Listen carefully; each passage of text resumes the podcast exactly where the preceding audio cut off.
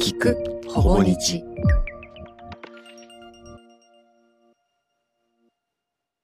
水野圭也と岸田奈美のラブ相談。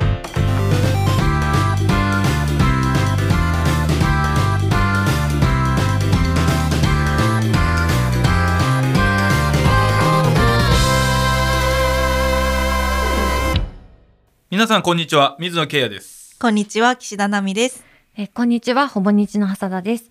この番組では皆様から寄せられた恋愛にまつわる様々なお悩みに、水野さんと岸田さんに答えていただきます。今週もよろしくお願いします。よ。ろしくお願いします。お願いします。えーお二人の近況について、今週は岸田さんにお伺いできたらと思いますが、い、かがですか？久しぶりにですね、はい。もう激しい恋心を抱きまして、へー。おー。高校生以来。えー、えですね。え？ー この場合の恋心は何を指すかというと、はい。まあ推しができた。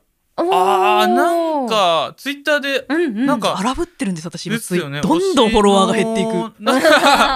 そうですよね。ありますよね。なんか自分のこだわりというか好きなものをね打ち出しすぎると。でももうそんなはい。もう天秤に関係ないですは載せれないぐらい、はい。ちょっと今荒ぶっていて、うん。はい、あの高校生の時に推しがまあその時はアニメのうん。主人公だったんですけど、うん。もうアニメが終わって劇場版も終わった時に、うん。なんかその自分の中で大きな火がうん。消えていくのを感じて、はいはいはいはいもううん。こんなにも心燃えることはないんだと。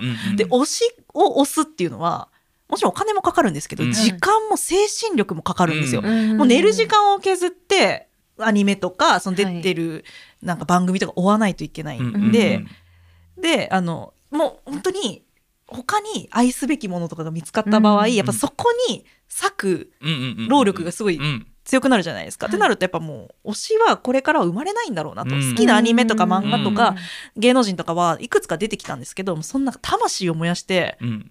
推すまではいかなかったんですよ。うん久しぶり。嬉しそう。あの井上武彦さんーのはいはい「スラムダンクがうん。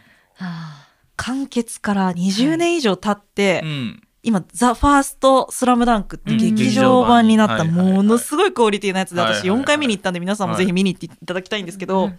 そこに出てくる元ヤンのあ三井久志っていうスリーポイントシューターがいるんですけど、どうしたらいいかわからないくらい愛しくて。あのーまず原作を読まずいきなり映画を見たんです原作は読んでました？私ね中学の時バスケ部が辛すぎて、はいはいはい。バスケに関わるコンテンツを一切見れなくなあーなるほってど。そこスラムダンク通らなかったんですよ、なるほど。でいきなり劇場版見た。劇場版見に行ってで三井を見てなんじゃゃこいつはっていう。もうなんかはいはいはい。やっと出会えたね。はいはいはい。は ここにいたんだっいうんうんうんていうのうんで、もう理由も言語化できないままにはいボンって燃えて、はい。フラフラって劇場を出て、はい。その足でチケットもう一回買ってフラフラって 吸い込まれてすごいですね三井の魅力は。行ったんですよ。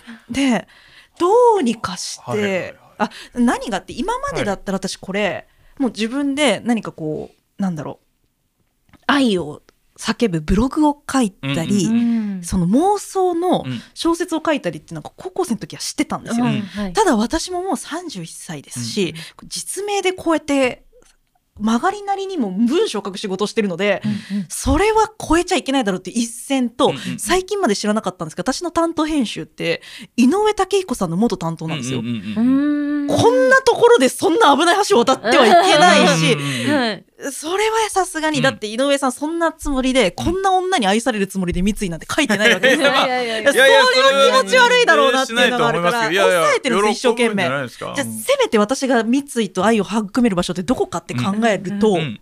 夢しかないんですよ、はいはいはいはい。なんとかして今夢を見るためにうん。必死で情報を集めてて、うん今推しの夢を見るチャレンジ4夜目なんですけど、うん いろんな情報手に入れて寝る前にヤクルト1000を飲んで考えたら脳が働いて夢に出てくるとか、ギリギリまで考察、7000字文字ぐらいの私ノートで考察をして、それで眠りについたりとか、ぎもう三井ってそのスリーポイントシューターなんですけど、うん。スリーポイントが入る音をずっと聞きながら寝たりとかして、一度もまだ出てこなくて、えどうしたらはい。思うような夢って見れるんですか、いやもうそのノウハウは いやー渡ってこなかったですね 僕は。いろんなノウハウノウハウとハウトゥーといえば。はい、この番組で知らないハウはトゥーはないって思いましたけど、夢で見る方法っていうのはちょっと。この番組では推しの夢を見る方法を募集しておりますので、ねそうですね。できれば有識者の方からうん。ご意見いただければと思います。いやどういう方法があるんでしょうね、こんな、なんかすごいですよ。だってもう、すべての行動に三井がいるんですよ、うん私今。すべての行動に？マクドナルドに行った時に、うん今までだったら何にも考えずにベーコンレタスバーガー一択だったんですけど、うん三井なら何頼むか。うんサムライマック行くよね。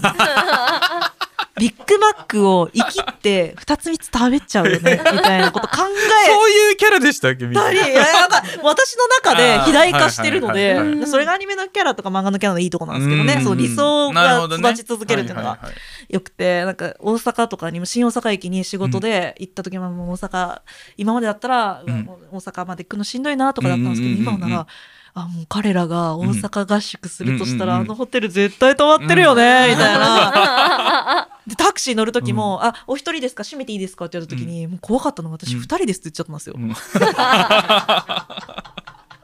で私はちょっと嬉しくてそれがあのその編集の方に「うんうんうん。あ二人って言っちゃったんですよ」って言われたらその編集の方が夜やってる、うん。そのまあ、YouTube で、うん俺はどうしたらいいかわからなかったって本気で悩みを打ち明けてて、なんか私の恋で振り回しちゃって申し訳ない。な覚えて今すごい楽しいです人生が。い。やいいね。ないやあの本当に話を聞いてたら、はい。もちろんもちろん不安になる部分も、はい。あれ大丈夫かな、うんうん。岸田さん大丈夫かってあるんですけどあるんですけどいやこの長い時を経てうん。推しに出会えたってとてつもないことじゃないですか。本当にこれ幸せ。なななんかあるんですか？そこの、はい。そこのコツがあるなら僕は知りたいです。推しに出会えたことのコツ？そうそう、ないもうないない。あの諦めてたとしても、うん。やっぱりこの出会おうとすうるん、小さな努力、なるほど、その心がうんもう燃えなないって思って、もううん。アニメとかそういうコンテンツ見るのやめようって思うんじゃなくて、押せなくてもいいと、うん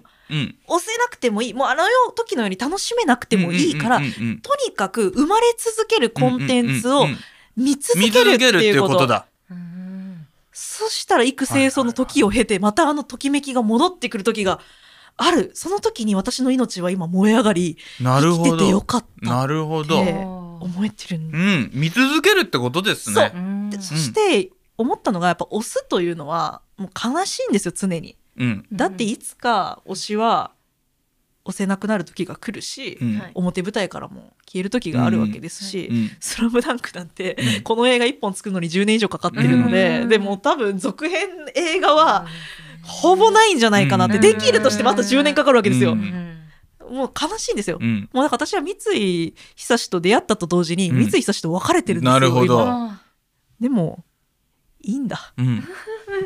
それで。いや、でも、いい出会い方だったのかもしんないですよね。はい、うんそれしか言えないでしょ？そう。分かって分かって、もういい何もいらない、この、うんこれに関しては。そうそう。このこれに関しては何もいらないんで、ただ、電波に乗せたかったという、うん。はい。い、これだけです。いいですね。いや、はい。そういう人に出会うというか、はい、もう一度言いますけど、この番組では、推しの夢を見る方法をを募集しています。はい。一応あのどんな方法でも全部試しますんでです。うちの岸田は、はい、もちろんはい。有識者の意見は、その優先的にそうですねきますし、うんうんうんすべて検証してツイッターで報告させていただきますので、うん。そうではい。すね、い、やー楽しみですね、はい。いやーでもいつか見れますよきっと。うん。うん。あ嬉しい。だって見れないなんてことないと思います、うんこんな努力して、しかも自分の脳内で起きることを。自分が見せないなんて。逆にですよ。この岸田さんに三井の夢を見させない脳って何のメリットがあるんですか？こんな頑張ってしかも本人じゃないですか。うん。ね。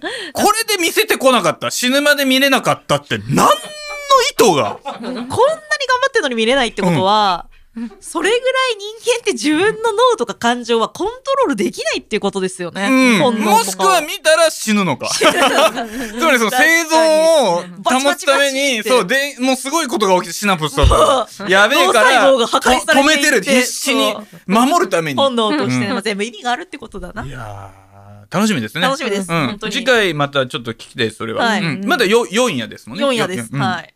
いやー楽しみですね。ありがとうございます早速、5つ目のラブ相談をご紹介します。えー、水さんよりいただきました。えー先日、ある男性から告白されました。私は34歳、彼は39歳。彼とはもともと顔見知りでしたが、最近になって何度かデートに誘われ、ついに告白されたというところです。いい人だし、付き合ってもいいかなという気持ちもあるのですが、ただお互い年齢のこともあり、結婚のことを意識してしまいます。彼は農家の長男。北町農家の長男。ここに来て、農家の長男。最高にテンション上がるワード。よし、続けてください。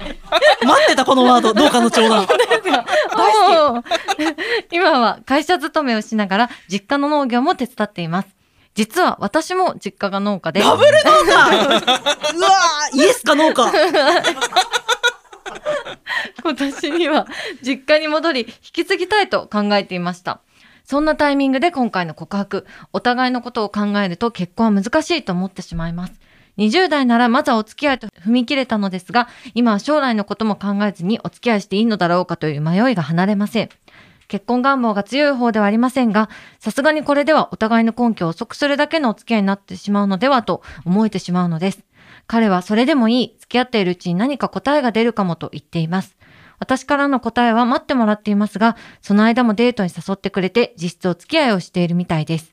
きっぱりお断りをした方がいいのでしょうか？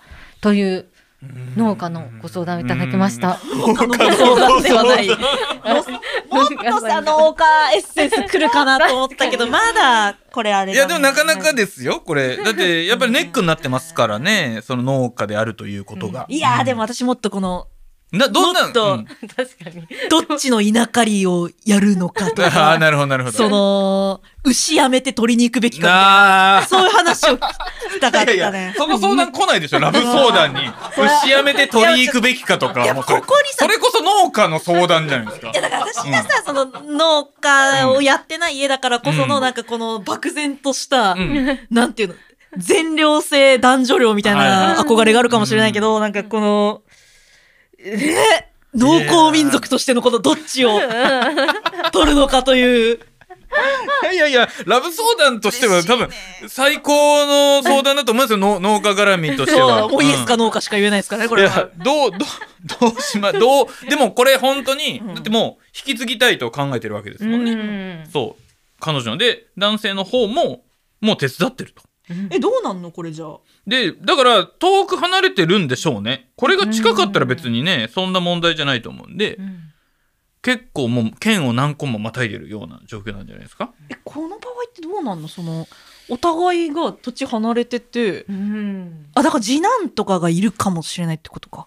いやでも継がなきゃいけないってことですよね実質だからこうん。の女性の方は、えっ、と家を継ぐんでしょうね。あ、長男、がいないってことじゃないですか？いないんだな。うん。なんか引き継ぎたいだから、うんうん。え、もうこの私はもうん農家ステイですよね、この農業ステイですよね。そうですよね。だから長男、あ、だから同じ家に住みながら別々の畑に働きに出るっていうことがあり得るのかな、いやだから結構むずいんでしょうね。っていうかもっと言えばうん。農家っていうのはやっぱり家に住み、うんうんすぐ近くうの、んその田んぼ畑を耕すっていうことなんでしょうね。だから結婚するってことはうん。もう家に入るっていうのが、なるほど。まあ、常識なんでしょうね。この中ではね。うん。へだからその単身赴任みたいなことできないんでしょうね農家って。え。なんかね、ずっと見とかないと多分ずっと見とかないといいけけないから、うん。イメージですよね。まあ、ご兄弟がね、あの、この農家の長男の向こうのうん。方が、うん。ね、あの、別の人がその実家の農業を継いでくれるのであれば、うんうんうん。あれですけど、まあ、手伝ってる。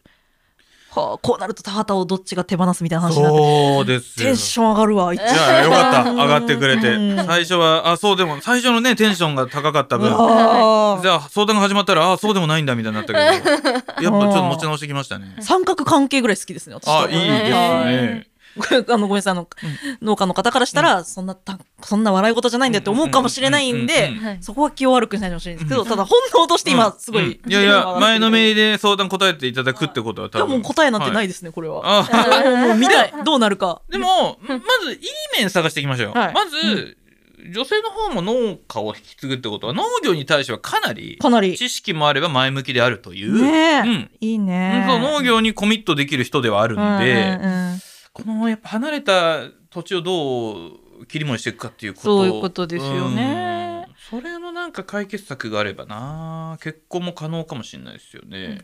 でもどっちを取るかじゃない？そのう、ん。どっちにしろこれもうだからおあの夫になる彼をうん。こっちの農家に引き入れて、うん彼にはうん実家の方をもう片手間にしてもらうのか後継ぎを他に探してもらうのか、もうもしかしたらうん。農業をやめるっていう選択肢もあるかもしれないじゃないですか。っていう彼をうんこっちにもう引き戻すのか,、自分が手放すのかっていうん選択ですよね。多分どっちもいいでもこれきっぱりお断りした方がいいのでしょうかってあるってことはですよ、うんこの女性の方は、あのーそれを実家を手放すっていう選択肢がなさそうじゃないですか、うん。でも相手は付き合いたいって言ってるんで、うん。じゃあうちの家を継いでくれるかと、うん。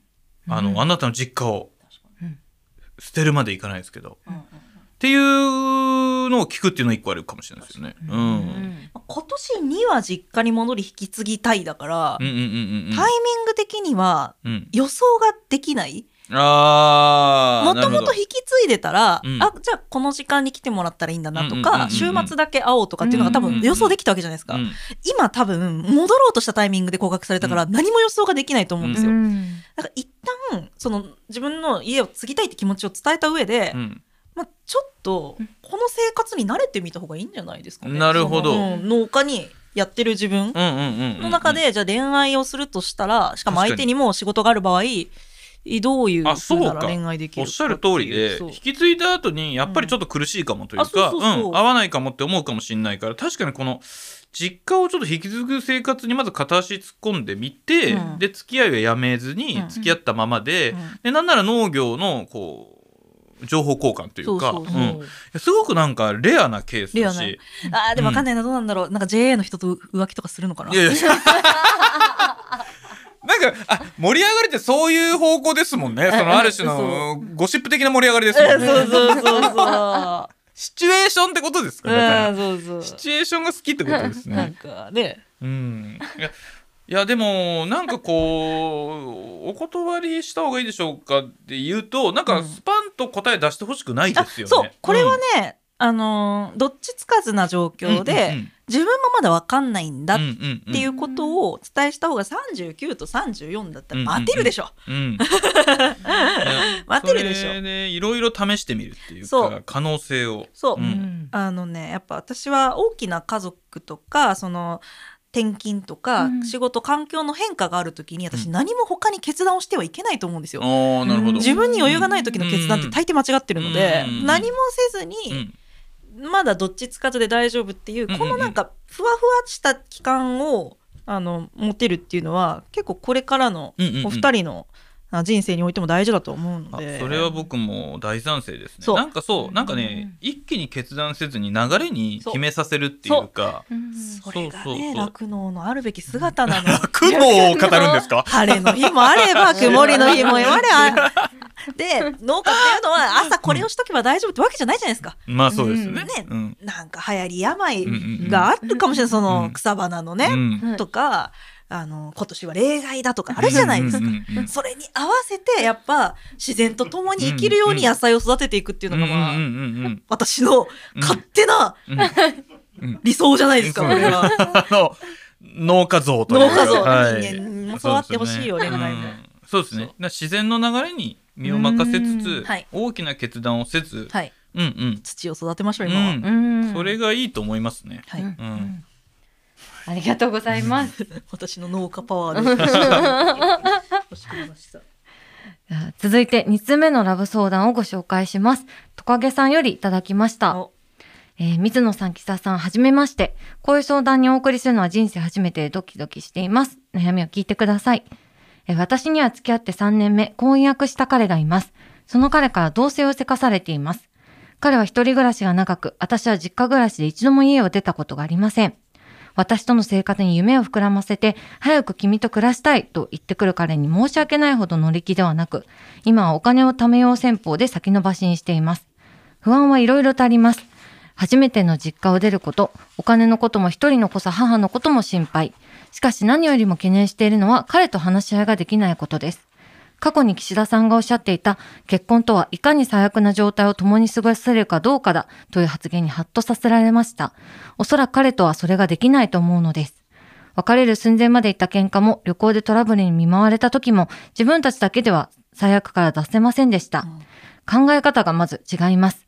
彼は最悪の状態にしたくないからそうならないように振る舞う人で、私は修正は強制できないし、どうせ最悪の状態になるからなんとか暴れながらも乗り越えたいという考え方です。性格も真反対です。彼は聡明で冷静で理論的ですが、他人の感情背景を想像するのが苦手で、気持ちや考えを言葉にするのも苦手です。私は感情豊かで勘が働くタイプです。考えも性格も真反対な私たちは、なんとか同性を回避することでやってこれてるだけだと思っています。そんな私たちは今後同棲できるのでしょうか？どうしたら同棲したいと思えるようになるのでしょうか？まず私と同棲したら毎日ハッピーで楽しくなると本気で思っている時点で彼のことがわかりません。お二人の考えをお聞きしたいですといういただいたメール、ちょっとそのまま読ませていただいたんですけれども、よろしくお願いします。うーん。でも 婚約されてるってことはですよ。やっぱりこあのほん。まや翻訳してんねや。そう。だから 同棲をしないっていう手はもうないんだと思うないよね。そうそう。だからいかにこの前向きに。まあだからマリッジブルーじゃないですけど同性ブルーにちょっとなってるんだと思うんですよね。うん。うん、でもこの真反対っていうのはね、あのー悪いことでは決してなくて、違う違う補い合えるって考えてもいいし、うん。やっぱ違そう。視点をもらえるから、うん。気持ちの余裕も広がりますからうん。ね。うん。ただその前のその水道の蛇口じゃないですけど、はい。すごい細かいことがやっぱり気になって気になって、うん。不安なんでしょうね、うん。あの時もこうだったこの時もこうだったみたいな。うんそうですよね。でも、うん。私どっちかっていうとこのトカゲさんに似てて、うん。感情豊か感が働く、でその暴れながらも辛い状況から乗り越えたい。でむしろ私最悪の状態になるまで割と放置する可能性もあるので、あのリスクコントロールがそんなにやっぱうまくないんですけど、えっと、この場合私同棲したらハッピーになるっていう根拠のないうん。その幸せ感で同棲しようよっていうのって、私の方だと思うんですよ。だからこれ不思議でトカゲさんが言うならわかるんですけど冷静で聡明で理論的で多分トカゲさんの修正も分かってる彼がうん。同棲したらハッピーで楽しくなるってなんかなんで思ってるのかっていうのをもうちょっと知りたくてなるほど。あー。それが同棲したらきっと君は変わってくれるはずだからって考えてるとしたらもうめちゃくちゃアウトなんで。あーうんなるほどなるほど。もうワンチャン指輪返すレベルかもしれないんうん。で、それは聞いた方がいいのと、いや、そうじゃなくて、うんなんかそういう振り回されるような、なんかそういうことを見ててももう愉快になるんだよとか、もう家事は全部自分ができないのであればもう自分でやるよみたいなことまで思ってるのであれば、うんありだと思うので、うん。その同性ハッピーを因数分解していってほしいなっていうのは。なるほど。そうですね、うん。なんかこのトカゲさんが、うん。まあ、ある種この自分の欲求に正直に。できる同性なのであれば、うんうん。あのそれほどね大変にはならなそうなもうもっと今まで以上にできることも増えるというか、うん。楽しめるはずですもんね、なんかこの、うん。別れる寸前までいった喧嘩もうん。自分たちだけでは最悪から脱せませんでしたと。最悪の状態今。誰かにいや あの助けられたってことなんでしたあそういうことか。うん。うん。第三者がいつも助けてくれてるんですよ。そのなんかバーのマスターみたいな。なんかそいつも一緒に同棲したらいいってこと。いやいやいや同性は厳しいにしろ、うん。そういう善意の第三者みたいな、うん。あの人があの、うん、近くにいたり、うん。っていうのをちょっと担保しておくというか、うん。うん。ね、善意の第三者。でまあでもねそういう人たちに助けてもらってるわけですからね、うん。なんかもう物語でも必ず出てくるじゃないですか、うん、出て善意きます。の第三者。出てきた。全員の第三者。うベルセルクだったらドクロ。わかですけど。あのね。そうなんです。今ねこの例えでいいのかと思ったんですけどねもう思い浮かんじゃったんで。恋愛とベルセルクが一番遠いところにありますから今そうそう。なんかそんな人がねでも頼りになる人がいてくれるっていいっすよね。いいです。うん。今頼りになる人いる前提で喋ってますけど、いやいやいやいや。本当に？あの本当にねそうそうそう。なんか家族とかでもうん子育てしてて、なんか本当に今最近あのあるじゃないですか、うんそのばなんかこの少子化問題が。はいはいはいで子育てしてると、うん。まあ、あのでうちの奥さんのご両親も早く亡くなっちゃってて、うん。僕は親とそんな良くないんで、うん。サポートが受けられないんですけどここにここに一人気のいいおばあちゃんがいたら、うん。とんでもない革命なんですよね。この気のいいおばあちゃんを全カップルに 当てるいる状態。ああでも確かにそう。で、実際そういう、あの、法律でそうしてる国もあるらしいんですよね。なんかあの、だから、その結婚する、しすると。で、うん出産が近づいてくると、もうおばあちゃんが、その家族につくんですよ。ああサンバさんみたいなそう、サンバさんだけじゃなくて、もうずっと、えっ、と、だからその子がもう10歳ぐらいになるまで、うんうんずーっと一緒にいて、だから、ある種シッターさんの役割も果たせば、もうこの家族みたいな感じで。素晴らしいいや、すごいじゃないですか。そういう人がいると、もう全然違うんだなと。うん素晴らしいけど世の中の供給を考えると、それってその気のいいうん。おばあさんがうん。大変重宝されて、うん。各家庭に出向いてる状態なんですか。じゃあ残された気の悪いおじいさんっておじいさん、どうなってるんでしょうね。誰がケアするんですか？いや、本当にそ気の悪いおじいさんは本当にやばいですよ。どうしてるんだろうな。あの少子化の話すると、なんかこの話になるんですよね。そう。福祉の話してると、そうそうそうそうそう。なんか、ね、うネウボラだったかな。んかそういう、なんかおおばあちゃんがうん、生きのいいおばあちゃんがいて、うん。ああ、素敵みたいになるんですけどそうそう、そういう気の悪いおじいちゃん何やってそうるんですか気の悪いおじいちゃんにもやっぱ私ね居場所をちゃんといや、そうですよ。ね。作った方がいいと思うんですよ、ね。そうですよね。じゃあ水野さん気のいいおばあさんやのその、うん。コミュニティ作るんで私気の悪いおじいさんでいい、いいんですか？そんな僕、僕の方が全然なんか、はい。ね、気のいいおばあさんばっかりが集まってくる。はいはい、もう誰も荒くれ集気団の悪いおじいちゃんんを集めるコミュニテ集める、ィ。うん、もうもう。そんなそんな役割というか。福、祉のために。行きますか？はい行きます。どういう場所になるんでしょうね。でまあなんでしょうねあのなんでしょうごめんなさい気の悪い、ね、トカゲさんどうでもいいもんねこんな話ごめん初めて 初めての相談がこんなんでごめんねあのそう、でも、そういう気のいい人がいたら全然変わるってことですよ、一個。うん。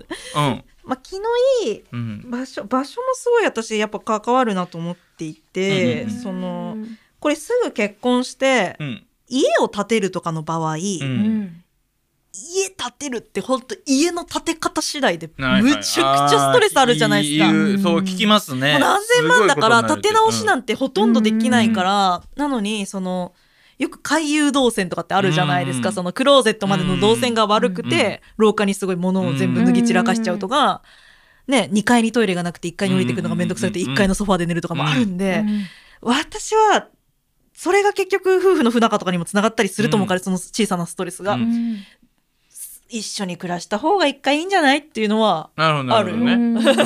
家を建てるのであれば確実に、うん。で建てないのであればなんかまあこの不安っていうのはやっぱうん。やってみないと解消しないからさ、うん出た方がいいんじゃない？って思いますけどね。なんかその、うん僕今一緒のマンションにその、一緒に仕事してる山本君っていう中学時代からの同級生が住んでるんですよ、あうん。同じマンションなんで、はい。ちょっとした時にはい。こう連絡取れるっていうか、うん。で助けてもらったこともあるんですよね、うん。な本当にすいません。僕ずっと善意の第三者推しで来てるんですけどはいはいはい。近くに住む相談できる人の、まあ確かに。うん。まあおで母さんはね心配ならお母さんの方に住そうめたらご両親まあご両親の関係もあると思うんで、うん。でも婚約してるんでその例えばその婚約相手の方のご両親と関係がいいのであればその人の近くに住んだり、うちのあのーこのトカゲさんのご両親の関係がいいんであればその近くに住んだり、うんそうじゃなくてもすごい仲いい仲いい。つもうんなんかこうあの話聞いてくれるような人がいるんだったらその一駅離れた場所とかぐらいだったらね、会えるから意外とそれあのいいんじゃないかなって僕は思いましたね。ううん。んいやいやでも不思議だな。やっぱ私その彼が冷静な彼がうんうんうん。同棲したいって言ってるうんまず理由がすごい気になるのと、ううん。結婚するじゃん。うん。なのに今後同棲できるのでしょうか、うんうんうんどうしたら同棲したいと思えるんでしょう？か、うん。ここもすごい確かに、ね、不思議感があって。だって結婚するってことはいずれうん。絶対するわけじゃないですか、うん。同棲を。だからこれ同棲っていうかなんかどうしたら住むのが楽しくなるのでしょうかみたいな話ならわかるんですけど結婚できるのでしょうかならわかるんですよ。これなんかすごい不思議じゃないですか？この状況ってありえます？わかんないですよ。でも別居婚みたいな。あそれは私結構推してる。別居婚。そううん同じマンションの隣の部屋とかうん。で住めばいいじゃんっていうのはたまにたまに思ってるけど、うん。確かに難しいかでも今なら。お金貯めように対して矛盾してるもんなそれでも。いな。2倍かかっちゃうしな。うん。同棲したいと思える同棲いやそうですよね。だからすごい結婚はしたいけど結婚にある種憧れを抱いてて、うん。でもその間に入ってくるものうがん。すごく苦しいっていうこともありえますよね。うん。うんそう。だからそうそう本当に一回自分の今の状態を自分に尋ねてみるというか、ううん。もしかしたらうん。結婚自体が揺らぐか揺らぐもしれかもしれないけど、ないですよね。不安はね、なんかうんねこんなに同棲したくないっていうのは、そうそう。で、ん。あの不安っていう言葉が多分結構ふわっとしてて私不安っていうのはできるだけ持たない方がいいと思っていて、うん。全部恐怖に変えた方がいいと思うんですよ。うんうん。で不安っていうのはよくわからないモヤモヤしたものに対してどうしたらいいかわかんなくて不安になるじゃないですか。でこれはやっぱストレスたまるんですよ。だけど恐怖って対象が分かってるんですよ。うんうんあお化けがいるとか、うんうんうんここに崖があるとかうんうんうん対象が分かってると怖いんだけど対処方法は分かるじゃないですか。これは克服できていくので、うん。なんかまずこの同性への不安をなるほど。恐怖に変えた方がいいと思う。なるほど。じゃあ何が、そうストレスになりうるか。まあここにもいろいろ理由はありますけど、うん。まだちょっと抽象的ですもんね。そうそうそうそう。うんうんうん。そう。確かに確かに。同棲するしないには別にあると思うなこれ、うんうん恐怖が。うんうんうん。それは確かにありますね。そうそうそう。具体的にしちゃうっていううねん。そう。うん。その辺はうん。なんか見た方がいいかな、うん。なんかでも同性で明確なメリットって何でしょうね。なんでしょう普ね。通に一人暮らしよりも一緒に住むことで、うん。まあよく言うじゃないですか。なんかい帰ったら人がいる安まあと心感かそうとかそう。そう。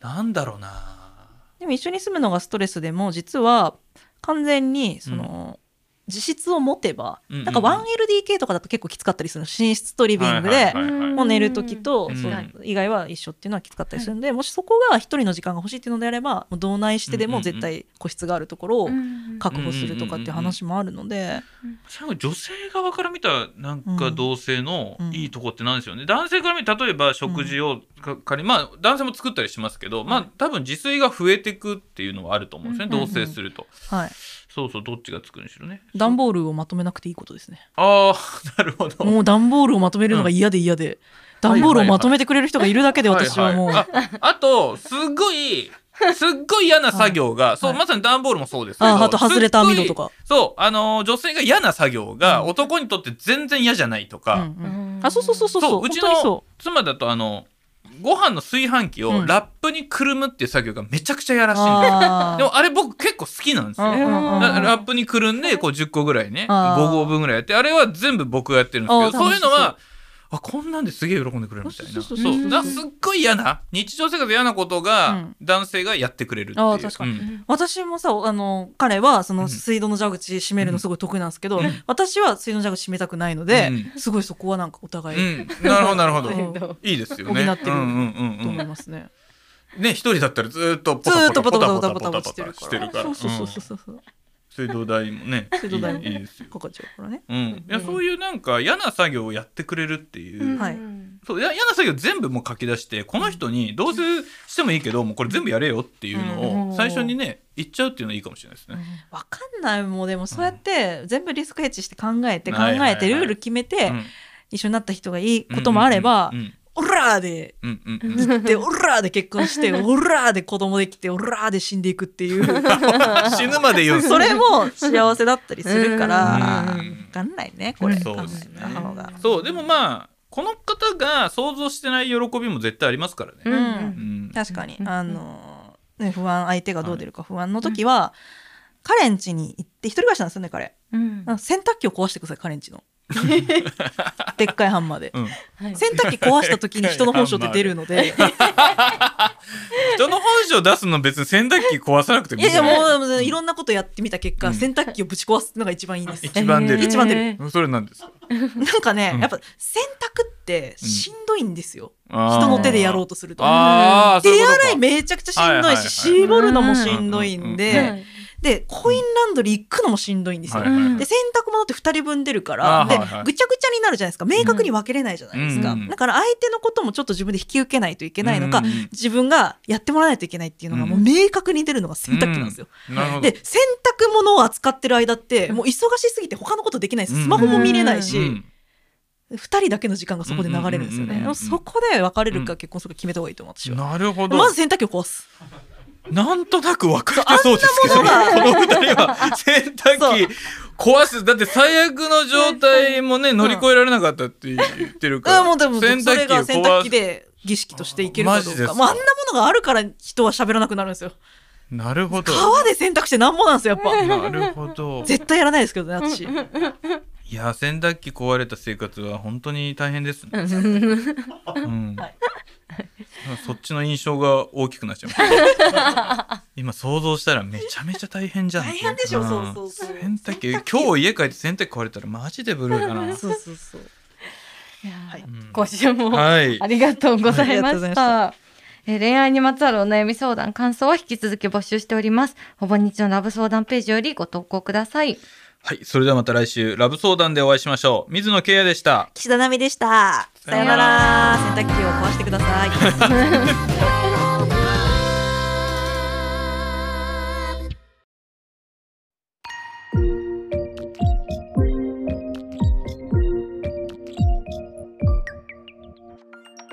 聞くほぼ日